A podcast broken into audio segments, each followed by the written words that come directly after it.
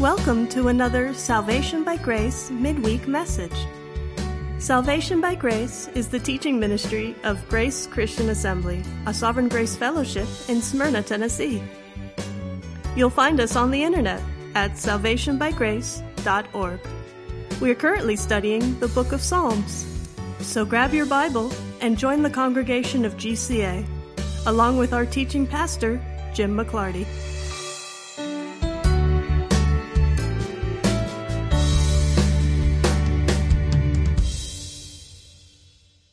This evening, we are going to take a look at Psalm 15 and Psalm 16. Psalm 15 is only five verses. It's short and it's very direct. It really only approaches one topic. Psalm 16 gets a bit more theological and then ultimately will end up in Acts 13 before the night is over. There are certainly relationships certainly things that we can contrast and compare between these two Psalms. They are both Psalms from David, and so there are thematic elements that we can look at. But Psalm 15 just asks a very simple, direct question O Lord, who may abide in your tent and who may dwell in your holy hill? Now, that reference to a tent right there is a reference to a dwelling David might be thinking about the tabernacle, which is the tent of meeting where the Holy of Holies was. But I think what he's really saying is who can dwell in your presence, considering who you are, considering how holy you are, and he makes reference to your holy hill, which may be a reference to Jerusalem, because Jerusalem, the place where God chose to place his name, Jerusalem is on a hill. But David seems to be asking a more pertinent question than that because he's going to get into the characteristics of a man who can dwell in God's presence. So, O Lord, who may abide in your tent? I think he means under your covering, to be part of your community. Who can dwell on your holy hill? I think he means who is ultimately going to live with you in your presence. Now, the next four verses are going to answer that question. David, of course, is under the law of Moses, and he is using the law of Moses as the standard by which he is ruling from Jerusalem. And so all of his answers, for the most part, have to do with behavior and have to do with the inward character of a man. And so if you just took this psalm by itself, you could say, well, David sounds a tad legalistic here. Except that once we get to Psalm 16, he says in verse 2, I have no good besides you. He's saying, I have no inward characteristic of goodness. I have no inward value to myself except you. So David seems to understand, since he does know his own sin, since he does know his own failures, since he has been punished by God for those failures, he understands that God's standard stands, but he also understands his inability to live up to that standard and that the only goodness he has within him comes from God.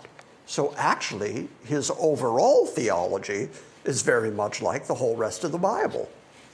We all know that God has a standard when Paul writes to the Corinthians, when he says, uh, he lists all the different sins of mankind and says, And such were some of you, but you've been washed. There is a change that takes place in a Christian person because if you, in fact, have a holy God placing his Holy Spirit inside of completely unholy people, then in that conflict, one side or the other is going to win out. And either your unholiness is going to drag the holiness of God down, or the holiness of God is going to overwhelm you and your depravity and pull you up. And of course, that's the way it works because He is all powerful and you're a worm. And so His holiness is going to overwhelm you and is going to take you through this process of conforming you into the image of His Son. Well, that seems to be the same thing that David is talking about here. In Psalm 15, he's going to say that there is an inward integrity to the people who God is going to have dwelling with him. There is just this inward character that they have that then results in proper behavior. But then in Psalm 16, he's going to say that his only goodness is God himself. So it's a very balanced theology that David demonstrates here. O Lord, who may abide in thy tent? Who may abide on thy holy hill? The answer is, He who walks with integrity. So, first he talks about the inward man. If you have an internal integrity, an internal honesty, an internal sense of right and wrong, and you are pursuing the right, that is an internal sense of integrity. But then that internal walking in your integrity results in righteous works, because that's the second half of the sentence. He who walks with integrity and works righteousness. I like that he put them in that order. He didn't start with, you just have to walk in righteousness because people can do good things. People can do what appears to be moral things, even though they're corrupt inside. Certainly, there have been things that very corrupt people have done in this world that we might think, well, well, that was beneficial. I mean, every once in a while, even the worst despots of this world will feed people. And we'd say, okay, that's a good work. That's a righteous work that you did when you fed people, but there is no inward integrity driving that. So David starts with you walk in integrity, you walk in this character that is goodness from the inside outward. He walks with integrity, and then, therefore, he works righteousness.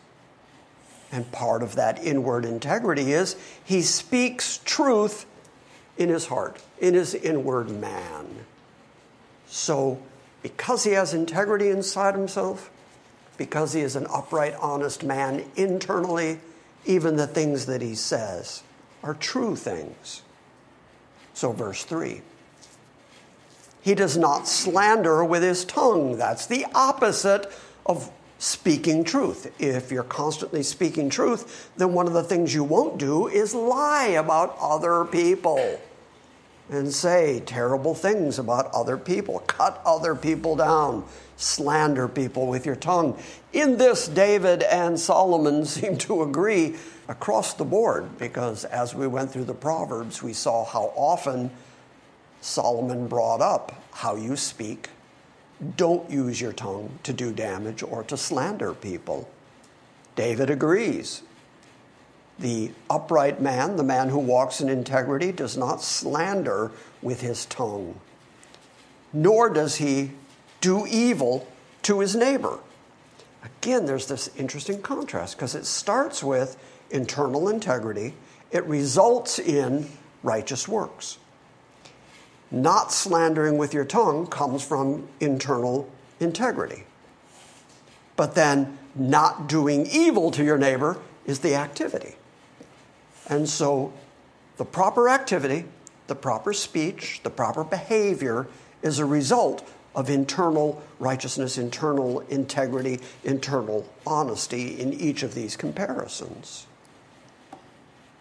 He does not slander with his tongue, nor does evil to his neighbor, nor takes up a reproach against his friend. What that means is if you hear something bad about somebody else and you pick it up and carry it, and you go tell somebody else, it's basically just gossiping, but it's keeping the tale alive, and especially if it's a friend, if it's somebody you know. If Steve comes to me and says, Want to hear what I know about Micah?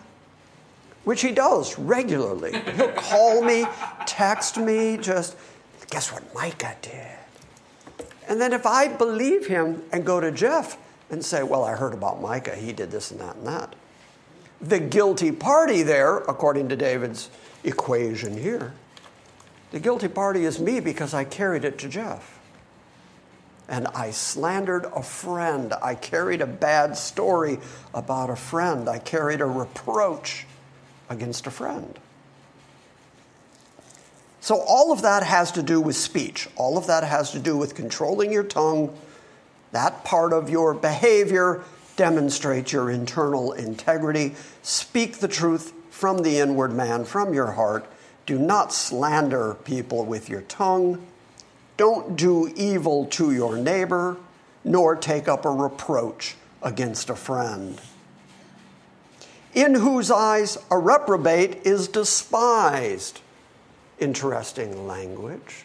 A reprobate is somebody who has nothing to do with God, someone who obviously is a lawbreaker, someone who is celebrating the sin that they live with and encouraging other people to do it with them. And David, because he's not only king, but by being king, he is also judge. And so he sees plenty of these reprobates getting hauled in front of him, and he has to defend the one who has been harmed by the reprobate, notice that it does not say, I tolerate that. It doesn't say, I put up with that. It says, I despise that.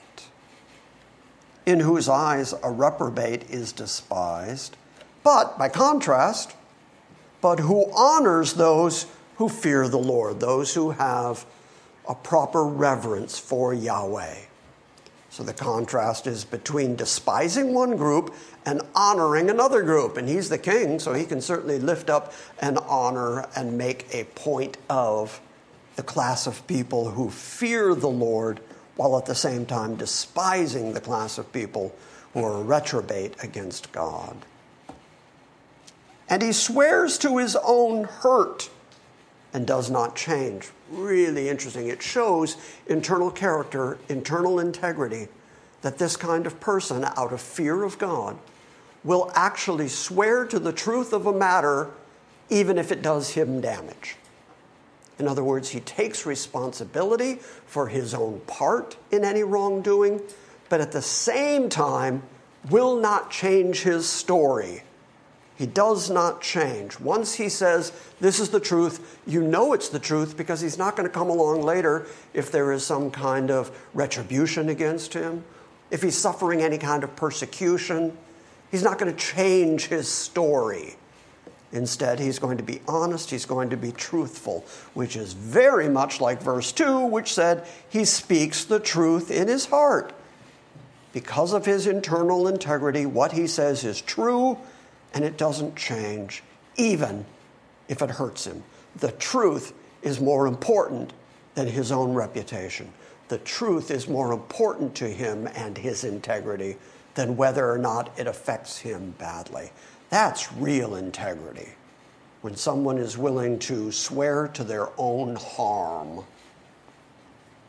It reminds me a lot of Elijah. When Elijah prayed to God that it wouldn't rain because he knew that God had said that if Israel went chasing after their foreign gods that he would withhold the rain. And here was Israel in utter apostasy and it was still raining. And they still had crops everything was fine. And so living in a desert Elijah prayed to God that it wouldn't rain. And it didn't rain for three and a half years according to James and so that is a good example of swearing even to your own hurt, caring more about God and His Word, caring more about the integrity, the trustworthiness of God's Word. And here Elijah realized that God had said he was going to do this, and yet he didn't seem to be doing it. So Elijah goes and prays God's Word back to him and asks him to just do what he said he was going to do even though he was living in a desert and it was going to hurt him. And of course, you know the story God took care of Elijah. But Elijah didn't know that when he was praying. He just prayed out of the integrity of his heart and prayed, swore by God's word to his own hurt. So that's a good example, I think. Finally, verse 5. He does not put out his money at interest. That is something that Solomon brought up a few times in the Proverbs. That if you're going to loan to somebody, especially if it's somebody who was within Israel. Those are your brethren, those are your neighbors. And if they're so impoverished, if they're in such need that they need to borrow from you, then don't make a profit off them. Don't charge them usury. Instead, out of the goodness of your heart, out of the kindness and the generosity that God has demonstrated to you, you also demonstrate it to them that are your brethren. So it's not a business deal, it's sustaining somebody who's in need. He does not put out his money at interest, nor does he take a bribe against the innocent. That's another one of those judge moments because David is the king and therefore is the judge. Solomon also brings this up regularly that the rich could go bribe a judge in order to get a judgment that was positive to themselves, even if it hurt the poor people who were trying to bring a charge against them. And so Again, just fairness, just righteousness, just defense of the poor, not taking a bribe so that you can get a judgment to go your way. He who does these things, says David, will never be shaken. In other words, he's never going to think about it and go, you know, that whole walking in integrity and righteousness thing, that whole thing where I fear God and can count on my eternity, that's not working out that well for me. I think I'll change my mind. That's what he means by the word shaken here. To be shaken in your integrity, to be shaken in your confidence that this is the right way to be and the right thing to do. So that is Psalm 15. That is the whole of it. David asks the question, Who can abide in your tent and dwell in your holy hill? And his answer is, people who fear you and therefore walk uprightly. That's the summation of the entire psalm. So, Psalm 16. You will notice the superscript says, a miktam of David. Anybody here know what a miktam is? Nope. nope. Either does anybody else. Nobody knows. We've lost that word. The NASB translators take a stab at it and say it's an epigrammic poem or maybe an atonement psalm. They don't know because it might also be an instrument. Nobody knows what it means.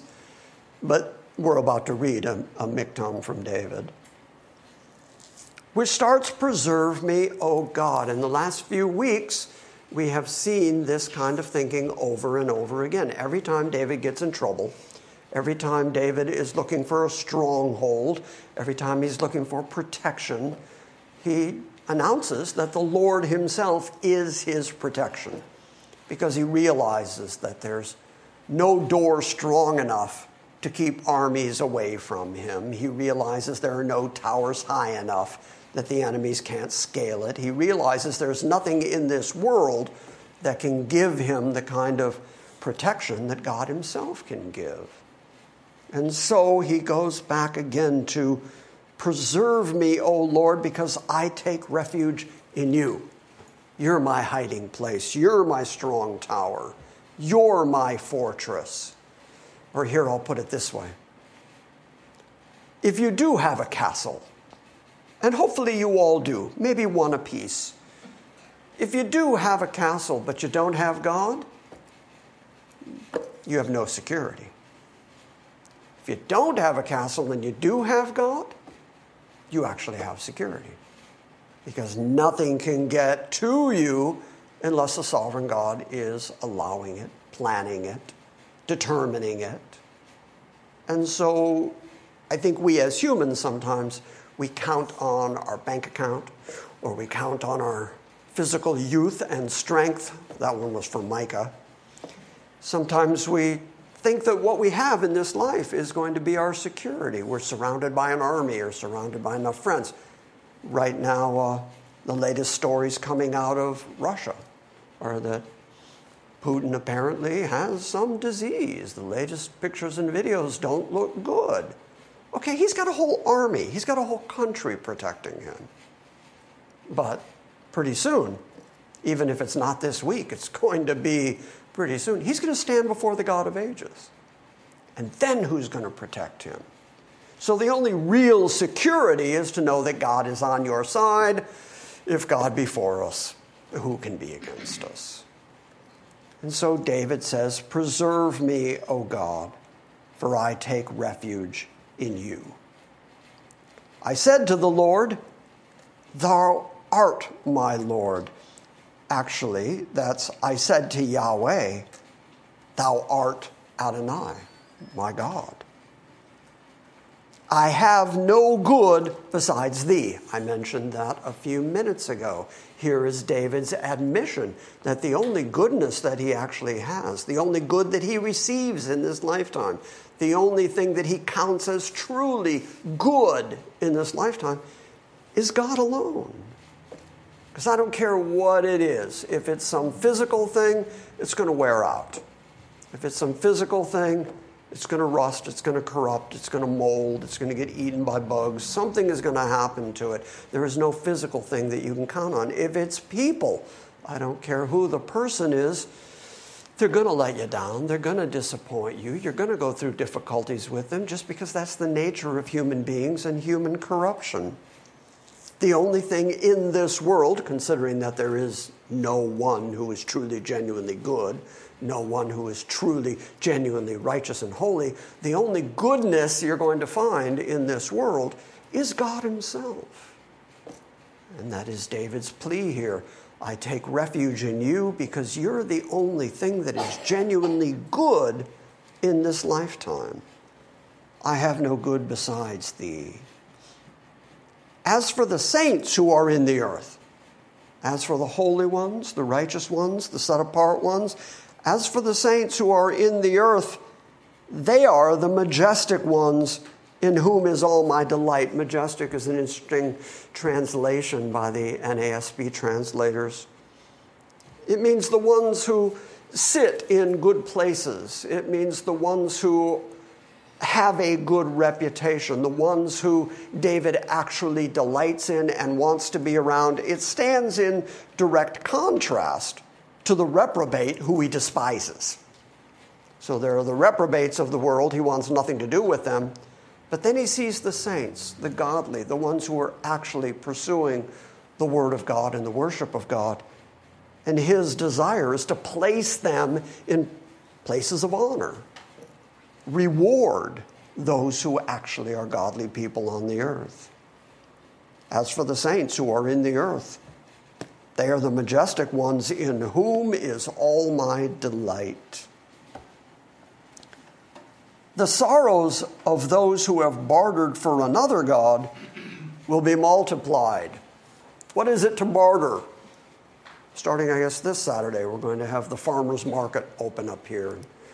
Two years ago, the last time the farmer's market was opened here in Smyrna, there was a, a fellow there had some little jewelry objects and stuff. And when I was asking him about prices, he actually said to me, uh, I'll take cash or barter. And I hadn't heard anybody in a long time say that he was willing to barter. So, what is it to barter? It's to trade. To say, instead of money, I got something you want, you got something I want, let's work out a deal here. Well, that's the same idea here, where David is saying, there are going to be sorrows for those who have traded Yahweh for another God, who is not a God, who is some kind of idol. And so they are ultimately going to end up in sorrow. So, Yahweh, the only real God, David admits there's nothing but good in you. You're the only real goodness in the earth. But all those who have traded you away for some other God, all they're going to get is sorrow for that. Yeah, I'm going to go with outer darkness seems kind of sorrowful.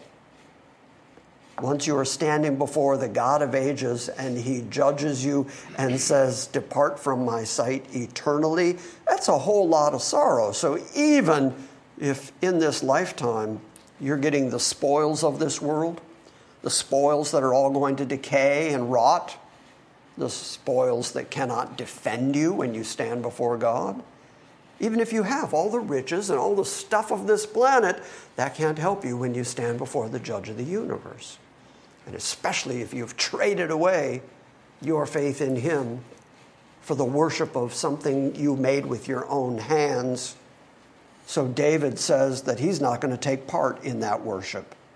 I shall not pour out their libations of blood, nor shall I take their names upon my lips. I won't even say the names of those gods. I won't even speak these names because there is only one God, Yahweh alone, and His name, to put a fine point on it, Jesus Himself said, the name of Yahweh is to be reverenced, which is why we say, Our Father who art in heaven, hallowed is your name. It's completely separate from all other names, it's completely distinct from all other words.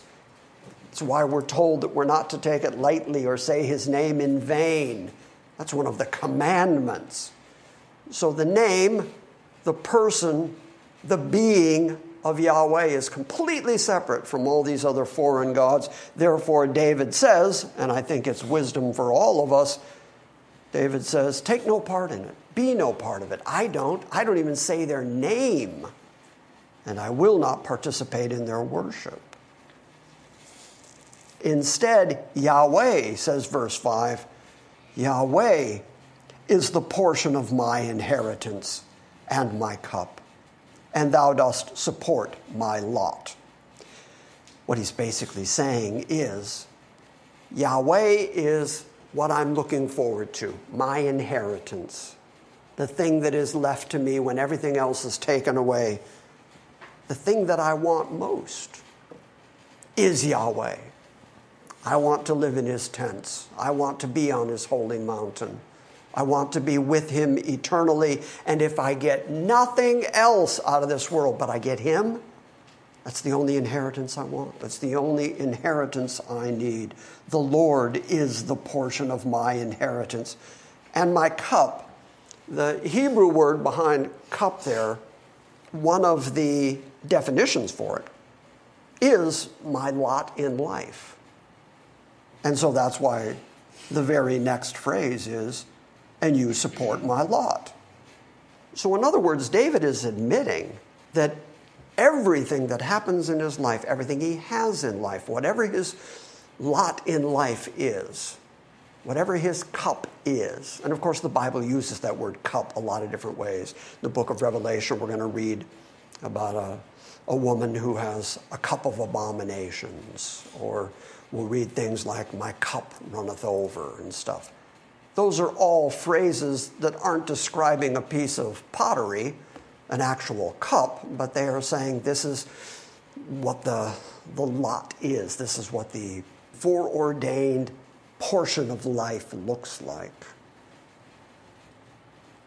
And so, the Lord is my portion of my inheritance, and He is my lot in life, and you do support my lot. So, whatever my lot in life is, whatever comes my way, you supported it, you determined it, you gave it to me, you're taking me through it, you'll get me safely to the end of it, and you're the only inheritance I want out of this life because everything else in this life is passing.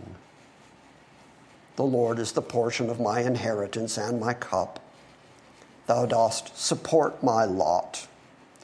The lines have fallen to me in pleasant places, and indeed my heritage is beautiful to me. Well, a moment ago, he told you what his inheritance was as the Lord, and now he's saying, and that's good, that's enough, that's beautiful to me. Even if I don't get all the stuff of this world, even if I don't get all the physical stuff of this life, if I get the Lord, that is not only sufficient, it's wonderful to me. The phrase, the lines have fallen to me in pleasant places, simply means the way my life is going to go, my lot in life, and the way that I walk it out. All of that that God has determined for me actually took me to pleasant places. I mean, for heaven's sakes, David's king. David is wealthy. David has plenty of whatever this life can offer, but on top of that, he has God himself. And so he admits that God's way, God's determination, God's plan is fully sufficient and actually wonderful. The Lord is the portion of my inheritance and my cup, and you do support my lot, and the lines have fallen to me in pleasant places, and indeed my heritage is beautiful to me. Consequently, verse 7 I will bless the Lord who has counseled me. Oftentimes we've talked about that word bless there, it means to speak well of. David is saying, I will worship God, I will speak well of God, I will extol the virtues of God. And if I get nothing in this lifetime but God, that's enough for me. Then, because he's king and because he is following the dictates of the law of Moses in ruling Israel and in guiding Israel, he says that during the night, while he's asleep, God instructs him in his inner man. I will bless the Lord who has counseled me, and indeed, my mind, that is an odd translation. I guess it gets at the sense of it, but it's actually the Hebrew word for kidneys, believe it or not. But that sentence would be very weird if it said, My kidneys instruct me. Um, any, any old guys would understand that. But but who knows if that'll make it to the internet. But, but what it means is my inward man, my inward being instructs me. So that's how David rules as king, judges as king, is that he follows the word of God, the law of God, the dictates of God, and internally, God instructs him. Indeed, my internal man instructs me in the night. I have set the Lord continually before me. What a great way to live. To be in the constant awareness of the presence of God. I've told this story before, but I'm going to tell it again because I think it's pertinent. I knew a pastor many years ago who, when I was talking with him, every 15 minutes his watch would beep. Just make a little noise. And I finally asked him, you know, what is that? What it's reminding you of something. What's what is it? Time to take your meds? I mean, what's going on every 15 minutes that you've set your watch to do that? And he said, It's a reminder to myself that God is here. Every 15 minutes. Just that constant reminder God is here, God is here. He said, because I just want that to become habitual in my mind. Whatever I'm doing, wherever I'm going, whatever I'm reading, whoever I'm talking to, I want to be always reminded God is here. God is here. Well, that's essentially what David is saying here. I've set the Lord continually before me. I'm always conscious of God first. I'm always conscious that I rule because God Himself put me here, and my lines have fallen to me in pleasant places. And then He says, Because He is at my right hand, I will never be shaken. He used that word shaken earlier. One of the characteristics of a man of integrity is that he can't be shaken. David says that the reason he can't be shaken is because he's always got God near, so near that he's right at my right hand. He's right here. The implication being I could, I could reach out and touch him. He's right here. I'm constantly, continually aware of the presence of Yahweh with me. He is always right here at my right hand. Therefore, I cannot be shaken. And if you are conscious that God is with you all the time, then what can shake you? If you're aware that God is listening, that He's watching, that He's present, that He's empowering you, that He's giving you the strength to breathe another breath, if you're aware of that, then you're not going to back away from your Christian profession. Because you know who it is that you serve, you know that He's constantly with you, and you care more about His Word and his reputation than you care about your own. I have set the Lord continually before me. Because he is at my right hand, I will not be shaken. Therefore, knowing all that. Therefore, my heart is glad. And my glory, my inward man, everything that makes up who I am, rejoices. And my flesh will dwell securely. Very, very interesting phrase because now he's talking about his own life and death. He's not just saying, I'm going to be protected in my flesh. David certainly knew what it was to suffer in his flesh. But when it's all said and done, when it's all wrapped up, he believes that he's going to be secure in the grave. And I think that phrase is the pivot point where David's psalm of praise to God turns into a messianic psalm. And David is now going to say something that's going to be picked up in the New Testament because what he's saying here isn't true about himself. And yet he's putting it in the first person.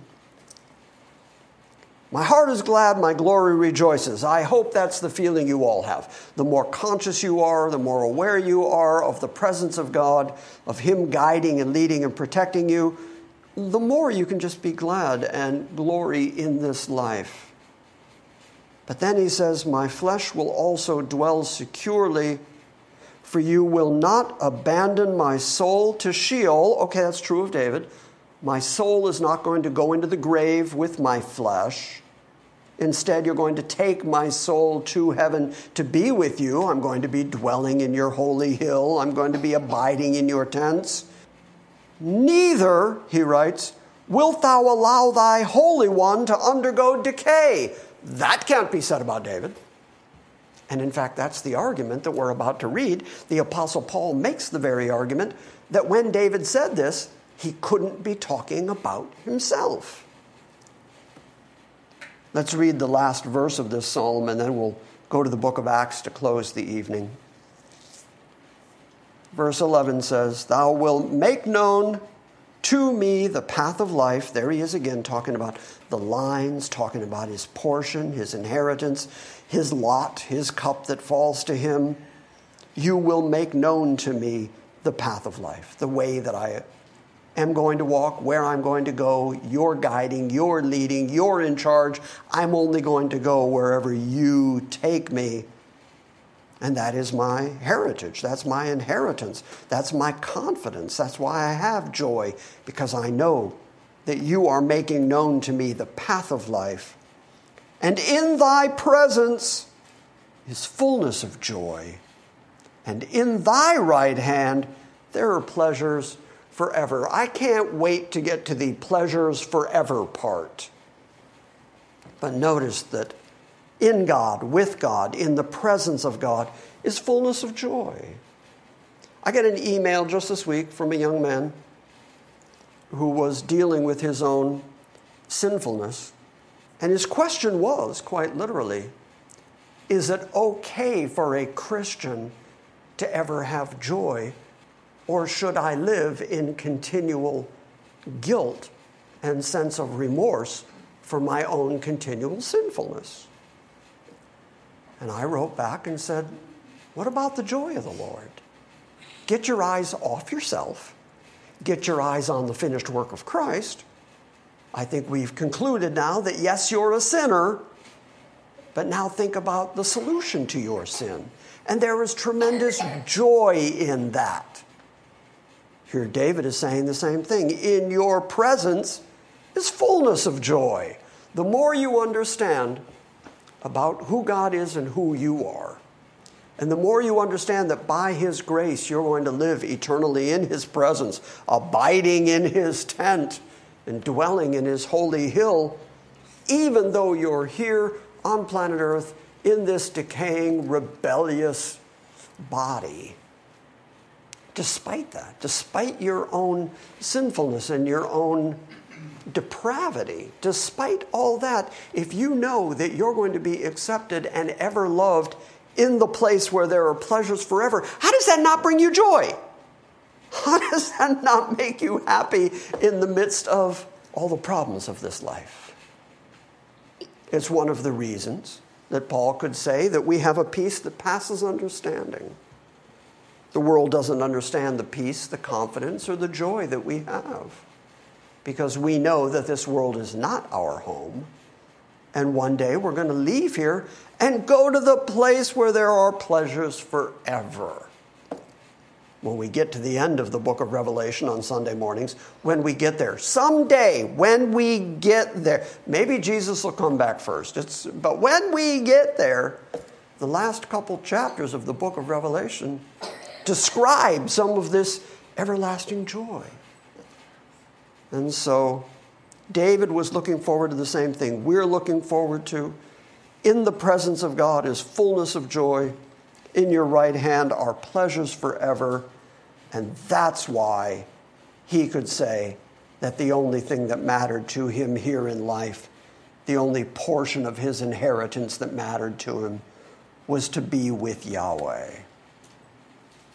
Okay, so a moment ago we were reading verse 10 which says, For thou wilt not abandon my soul to Sheol, neither wilt thou allow thy Holy One to undergo decay. Clearly, David does not think of himself as the Holy One. Clearly, David was speaking messianically here. Turn to Acts 13.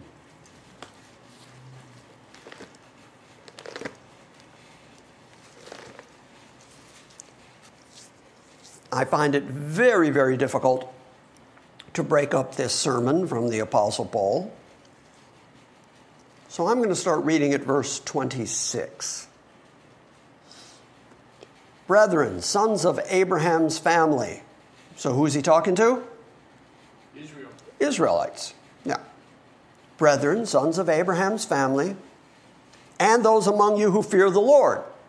Okay, those are the God-fearers the converted Gentiles among the Jews, and those among you who fear God, to us the word of salvation is sent out. For those who live in Jerusalem and their rulers, recognizing neither him nor the utterances of the prophets which are read every Sabbath, fulfilled these by condemning him. Okay, so now he's explaining exactly what happened in Jerusalem. The leaders of the people, the rulers of the people, didn't know Jesus, didn't recognize Jesus, and didn't understand the voice of the prophets, didn't understand that all the prophets were predicting Jesus. And therefore, as a consequence, despite the fact that the prophets were read every Sabbath in the temple, despite the fact that they were often the ones who were doing the reading, Despite all of that, they just couldn't understand the Word of God. There's a obvious example of the fact that Christianity is a revealed religion, and that in order to understand the Bible, God has to give you the ability to understand the Bible, but that's, I, I don't have time to talk about that. But it's just so obvious right here. They would stand in the temple every Sabbath and read the prophets, but never got it, never understood it. So, not recognizing him nor the utterances of the prophets, which are read every Sabbath, they fulfilled these, they fulfilled the prophets by condemning Jesus. And though they found no ground for putting him to death, they asked Pilate that he be executed. And when they had carried out all that was written concerning him, so even though they didn't get it, even though they didn't understand it, they did exactly what God said they were going to do, exactly what the prophets predicted they were going to do. And when they had accomplished everything that was written concerning him, they took him down from the cross and they laid him in a tomb. But God raised him from the dead. And for many days he appeared to those who came up with him from Galilee to Jerusalem the very ones who are now his witnesses to the people. And we preach to you the good news, the gospel of the promise that was made to the fathers. Really, very, very, very interesting. I, I, wish I had more time to go into that. But here is Paul saying the very good news that we preach to you is the same promise that was made to Abraham, Isaac, and Jacob. Way back when in the Abrahamic covenant, way back when God made an unconditional covenant with Abraham. The fulfillment of that is Jesus coming. And so the good news we preach to you is the promise that was made all the way back in the Abrahamic covenant, that God has fulfilled this promise to our children in that he raised up Jesus, as it is also written in the second psalm Thou art my son, today I have begotten thee. And as for the fact that he was raised from the dead, no more to return to decay, he has spoken this way And I will give you the holy and sure blessings of David. Therefore, he also says in another psalm, Thou wilt not allow thy Holy One to undergo decay. For David, after he had served the purpose of God in his own generation, died. He fell asleep. And he was laid among his fathers, and he underwent decay. But he whom God raised up did not undergo decay. Therefore, let it be known to you, brethren, that through him, through Jesus, forgiveness of sins is proclaimed to you, and through him, everyone who believes is freed from all things from which you cannot be freed through the law of Moses. So there is Paul demonstrating that the psalm that David wrote was a messianic psalm, and that when David said that God would not allow his Holy One to undergo decay, that he was actually speaking of Jesus. And the only way that you can make sure that someone who dies doesn't go through decay is to make them not dead anymore. So, in that messianic psalm, David was predicting the resurrection the same way that Isaiah predicted it 700 years in advance. David predicted it 1,000 years in advance. And so Paul could pick it up and say, Why is it a surprise to you that he rose from the dead? Your own prophets said it, and it's in your own psalms, it's in your own poetry, it's in your own writing, and you still don't get it. So, that was David's hand in the ongoing theology of God leading to Christ. Pretty cool. Mm-hmm. That is my uh, summation statement on it. Pretty cool. But it is pretty cool. Thank you for listening to this week's Salvation by Grace midweek message.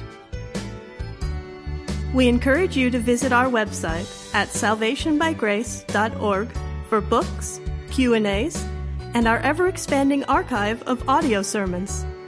And we invite you to join us next time when we gather around the Word and study the sovereign grace of God.